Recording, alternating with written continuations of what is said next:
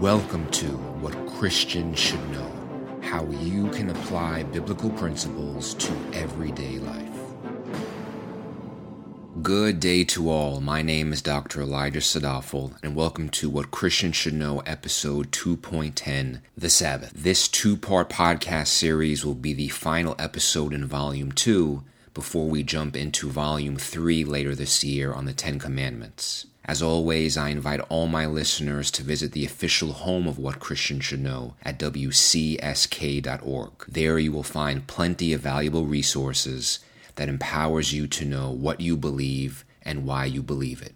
Now let's get started. So, how does the Sabbath apply to your everyday life? Because the ultimate promise of God, eternal life, is a gift qualified by time, and the pursuit of holiness in time is perfectly embodied in the weekly Sabbath. The day of rest, or Sunday, is less about what you do or don't do and is much more about how you fill your time with God. So, if I were to piggyback and use the lesson on sanctification to sum up this lesson in two sentences, here it is. Sanctification refers to the pursuit of holiness in space. The Sabbath refers to the pursuit of holiness in time. Of course, a reason why Christians pursue holiness in time is because we pursue eternal life, not temporary life in the world. The temporary world will pass away, so we strive for the Lord and His Word, which are endless. God rested on the Sabbath, and His Word commands us to do the same. As it says in Exodus 20, verses 8 to 11 Remember the Sabbath day to keep it holy. Six days you shall labor and do all your work but the seventh day is the Sabbath of the Lord your God. In it you shall not do any work, you or your son or your daughter, your male or your female servant or your cattle, or your sojourner who stays with you. For in six days the Lord made the heavens and the earth, the sea and all that is in them, and rested on the seventh day. Therefore the Lord blessed the Sabbath day and made it holy. Hebrews 4 9 says, So there remains a Sabbath rest for the people of God. Ezekiel 20 20 says, Sanctify my Sabbaths, and they shall be a sign between me and you, that you may know that I am the Lord your God. So, practically speaking, many Christians may be aware that the Sabbath, or Sunday, is a day of rest. It's a day different from the others because you get up later than normal, you typically don't go to work, you typically do go to church, and the very essence of the day feels different from the rest of the week. This distinctive essence is a signal that the Sabbath is in fact intrinsically separate from the other days. And what Christians should know is that God has decreed that the Sabbath not only be distinct, but the way we think, act, and behave on the Sabbath should also be distinct. From this distinction and subsequent separation results an evergreen way of thinking about God, ourselves, our neighbors, and the world. We therefore carry this imagination with us into all those other regular days. In this frame of mind, we don't do our regular routine Monday through Saturday and then take a break on Sunday. Rather, Sunday is when we embrace our true selves. Here, God has provided the time by stopping labor so that we may devote all of our hearts, all of our souls, and all of our might to the Lord within the confines of a sacred, hallowed day. There are many other things that will compete for our time the rest of the week, but Sunday belongs to God. Exclusively focusing this day on the one who gave us days in the first place is an often overlooked and casually dismissed act of worship, reverence, and obedience to God. In this lesson, I'm strategically going to avoid speaking about the Sabbath as it pertains to the fourth commandment, because there will be an entire lesson devoted to this in What Christians Should Know, Volume 3. So, this lesson will assist you in the process of formation and how you think about the Sabbath. The lesson in Volume 3 will be focused on execution and the specific peculiarities of that commandment. By far, of all the podcasts done so far, this one will persuade you to think more than you actually do. Furthermore, many of the concepts I'm going to talk about will rely on a timeless classic, The Sabbath by Abraham Joshua Heschel. This is a book that I highly recommend and encourage everyone to read for themselves because your walk with God and understanding of the sacred day, the Sabbath, will forever be changed. So the first question is what is the Sabbath? The Sabbath is Sunday and is a day of rest and holiness. The word for Sabbath comes from a Hebrew word which means seventh. So, the Sabbath is the seventh day and is the first thing in the history of creation that was made holy by God. The ESV of Genesis 2 2 to 4 says, And on the seventh day God finished his work and all he had done, and he rested on the seventh day from all his work that he had done. So God blessed the seventh day and made it holy, because on it God rested from all his work that he had done in creation. The English word holy comes from a Hebrew word which means to be clean, consecrate, prepare, be hallowed, or to be separate. So by hallowing the seventh day, God set the Sabbath apart from the rest. Why is this important? Because as an ordinance of all of creation, God declared that the seventh day would be something unique and special. God is in a covenant with creation, and a critical component of that covenant is the Sabbath. It is so critical that in the Old Testament, violation of the Sabbath carried with it the penalty of death. Because of the meaning of the word Sabbath, some insist that Saturday is a legitimate Sabbath and not Sunday.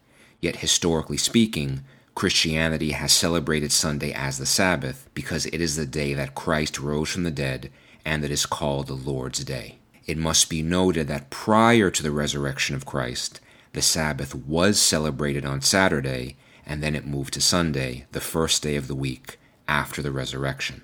Potentially, I could divert here and discuss some of the quarrels believers have about the Sabbath, but my concern is not the specifics of the day, but rather the principle of the day. Bible scholars and theologians have many disagreements about what is proper to do and not to do on the Sabbath, yet a vast majority concur that it is certainly a time to engage in corporate worship, to reflect on God's Word, the Bible, and what God has already done for us in Christ. Most theologians also agree that the Sabbath mandates stoppage of all but vitally necessary commerce or labor. Of course, stoppage does not imply total inactivity because in Matthew 12 1 to 21, Mark 3 1 to 6, and Luke 13 10 to 17, we see Jesus engaging in active works of ministry and outreach on the Sabbath despite the objections from religious leaders at the time. If we look back to Genesis 2, verses 2 to 4, we see that God's special Sabbath decree carries with it a threefold mandate to rest, to bless, and to make holy. Because this creation ordinance is located in Genesis, it applies to everything in existence throughout the entire biblical narrative until the present day. Note as well that God did not consecrate a mountain. He did not sanctify a piece of land. He did not hollow an idol. The first entity that a holy God made holy was a day, a segment of time. In fact, the Sabbath is the only thing made holy in the entire order of creation in the book of Genesis. Everything that God made was either good or very good, for example, Genesis 1:31, but the Sabbath was exclusively made holy. So the Sabbath, which came first, is a pursuit of holiness in time. It is only later in the biblical narrative at Mount Sinai that holiness in people was decreed by God. So the Sabbath was made holy in Genesis, and it isn't until Exodus 19:6 that God tells his people, "You shall be to me a kingdom of priests and a holy nation." And for those of you who really want to get fancy biblically, what came third was the holiness of space that was decreed in the construction of the tabernacle at the end of Exodus. Of course, the tabernacle points directly to Christ, and the mobile sanctuary was only meant to be temporary as it directs our attention to the Messiah. So, by understanding this trinity of holiness, that is, in time, in people, and in space, by modern extension, we appreciate the fact that holiness of space serves to do the same thing as the tabernacle, to point us to God, who then animates our own pursuit of holiness on the Sabbath. The Sabbath, then, is the incarnation of God into time. As in the case of Jesus, his focus was to save sinners in order to bring life. The Sabbath is about life giving and life nurturing, and it is not about life burdening and rule following. While legalism may define the contours of holiness, legalism divorced from God's hesed or overflowing love for his creation simply misses the point. Because of what value is rest or holiness if during that rest we despise our neighbors and project disdain against God's creation? In his book the Sabbath, Abraham Heschel writes The meaning of the Sabbath is to celebrate time rather than space. Six days a week, we live under the tyranny of things of space. On the Sabbath, we try to become attuned to holiness in time. It is a day on which we are called upon to share in what is eternal in time, to turn from the results of creation to the mystery of creation, from the world of creation to the creation of the world. Using Heschel's language, the Sabbath is a cathedral of time built within an architecture of time for people who are largely concerned with the sanctification of time. In fact, time is the greatest challenge of humankind, so that ultimate defeat is death or time is up, and the greatest victory is eternal life, or time never runs out. So, no matter who you are or where you are, a cathedral of time can never be torn down, nor can spiteful outsiders ever sack it. To make that concept plain, consider when the Israelites were conquered and exiled to Babylon. They realized they were a foreign people in a foreign land with foreign customs and a foreign God. Every one of the Babylonian norms ran counter to what the Israelites stood for, and as God worshippers in a land that was indifferent to Yahweh, they were also far, far away from their physical sanctuary, the temple in Jerusalem. So the Jews realized the one thing the Babylonians could not take away from them and their communal identity was how they honored God with time. Hence, the Sabbath was a sanctuary of time, impervious to assault, and built with foundation stones that no foreign invader could ever take away. The Sabbath also became a way for a displaced community to every week remember who they were and where they came from by participating in the ritual. If I figuratively say that nowadays, Christians are the displaced Israelites who worship God in the midst of an empire that would rather engage in recreation on Sunday, then the analogy begins to become very, very clear. Time is so important because at the center of our existence lies time. At the boundaries of every person's life lie two markers of time a date of birth and a date of death. What happens in between all occurs in time, yet modern society is largely more concerned with space and the things that occupy it. Again, Abraham Heschel writes In technical civilization, we expend time to gain space. To enhance power in the world of space is our main objective. Yet to have more does not mean to be more. The power we attain in the world of space terminates abruptly at the boundaries of time. The promise of God to those who have faith and believe in Him is a promise qualified by time, that is, eternal life. This helps to make sense of Christ's words when he poses the question What does it profit a person to gain the whole world or space when they lose their soul to eternity or time? The Bible is full of stories of people who take a wrong turn when they begin to pursue space and neglect the realm of time. This is part of the reason why idolatry is so attractive. It subordinates something immaterial into something material in our space that can be made, molded, and carried in our pockets. Temporal things never saved anyone. This isn't a call to reject the natural world, but rather to highlight the idea that while in the world, we are sincerely committed to our loving and timeless Father in heaven. The Sabbath, a holy day, reflects the pervasive biblical idea that no person can ever use things to overcome time. The only thing that does allow us to overcome the inescapable endpoint of our time, death, is Jesus Christ. God is the same one who reveals to us that moments mean more than money, familial relationships mean more than inheritances, and the cultural legacy and history of a people means more than national or political boundaries. So, what are some practical implications of understanding the Sabbath? So, with this framework in mind, it now becomes clear that in order to enter into the sanctuary of time, we have to adequately prepare ourselves and take certain measures.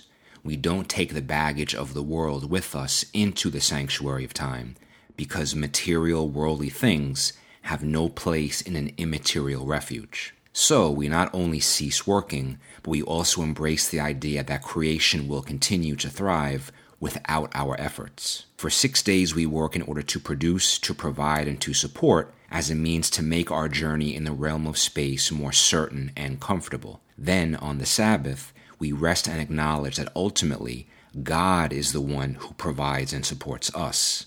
What this means, practically speaking, is that work stoppage on the Sabbath isn't just a physical act, it entails mental and emotional separation as well. It means not allowing your thoughts to dwell on work, not allowing your mind to go into a frenzy about deadlines, and not allowing your cell phone to dictate what you do. The Sabbath, then, is a command that engenders a state of mind and forms of conduct. Indeed, as Jesus says in Mark 2:27, the Sabbath was made for man and not man for the Sabbath. So, the Sabbath is not just a day to get up late and recoup from a long week of work so that you have restored energy to go back to work. If that was the case, this admits that our existence is nothing more than a commodity to be traded and managed for the sake of labor. Labor without purpose is just toiling for the sake of toiling. Because God made the Sabbath for us, it is a gift to be celebrated in recognition of the gift giver. It also means that we ought not to sacrifice our neighbors for the Sabbath because God made humankind first and then he rested. The Sabbath is not a destination, but a place of origin so that we are not citizens of the world that seek to travel to the sanctuary of time. Rather, we are citizens of a heavenly realm who travel from the sanctuary into the rest of the week. In this perspective, the Sabbath is the well of inspiration that we draw from, and this life giving drink sustains us from Monday to Saturday. People often neglect to realize that God rested and participated in the Sabbath, so when we recognize the holiness of the day and rest, we are imitating God. The Sabbath is meaningful to both God and to humankind. When I go to work on a normal weekday, my day is gauged by what I do. If I get up late and reach the office late, I have a bad day. If I miraculously heal someone, I have a great day. The other six days are granted value as a function of what we accomplish with our time, how we use it, and whether or not we are effective. The Sabbath, however, is holy and set apart regardless of what we do. It is a block of time sanctioned by God as holy and distinct from the rest. So when Christians feel restless about things such as money, where do we turn for rest and comfort? Where do we turn to find the peace of God? The Sabbath, which allows us a time of tranquility that tells us in the realm of space we may possess many things, but ultimately we can do without them because we seek holiness in time. So, is it really possible to do all of your work in six days? Of course not. There was always something to do, and that's the point.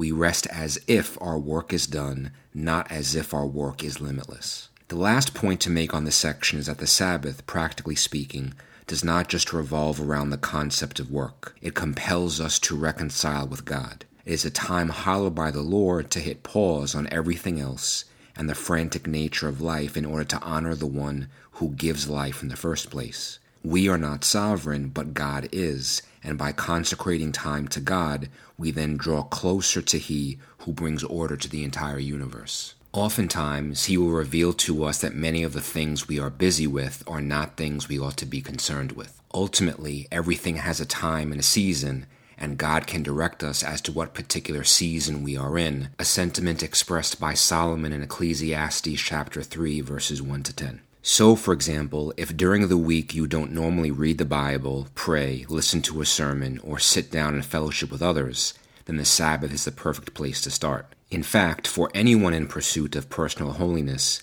the ideal time to practice holiness is in the unit of time God has already prescribed to be set apart from the rest. In the typical weekend, for example, is a place where people do what they want to do. So if you're in a cubicle all week, the weekend is when you go to the beach, swim, and talk about baseball with your friends on the sand. You spend the evenings looking out into the horizon and painting images on a canvas. You do this because in the cyclical weekend break, your thoughts and behaviors manifest from who you are and what you love. Your true identity is not a cubicle worker. In a similar light, celebrating the Sabbath is the return to who we truly are, loving servants of the Lord, molded in His image in order to glorify Him. The stoppage of labor facilitates us never forgetting or becoming distant from who we truly are called to be. Abraham Heschel writes that what we are depends on what the Sabbath is to us. The law of the Sabbath day is in the life of the Spirit what the law of gravitation is to nature. Personal holiness without a proper understanding of the Sabbath can never reach maximum potential. That'll be all for part one of the Sabbath. Join me next week for part two. Until then, God bless. Thank you for listening to What Christians Should Know. For more valuable content, please visit us at chesadafel.com. For general inquiries, email us at info at wcsk.org.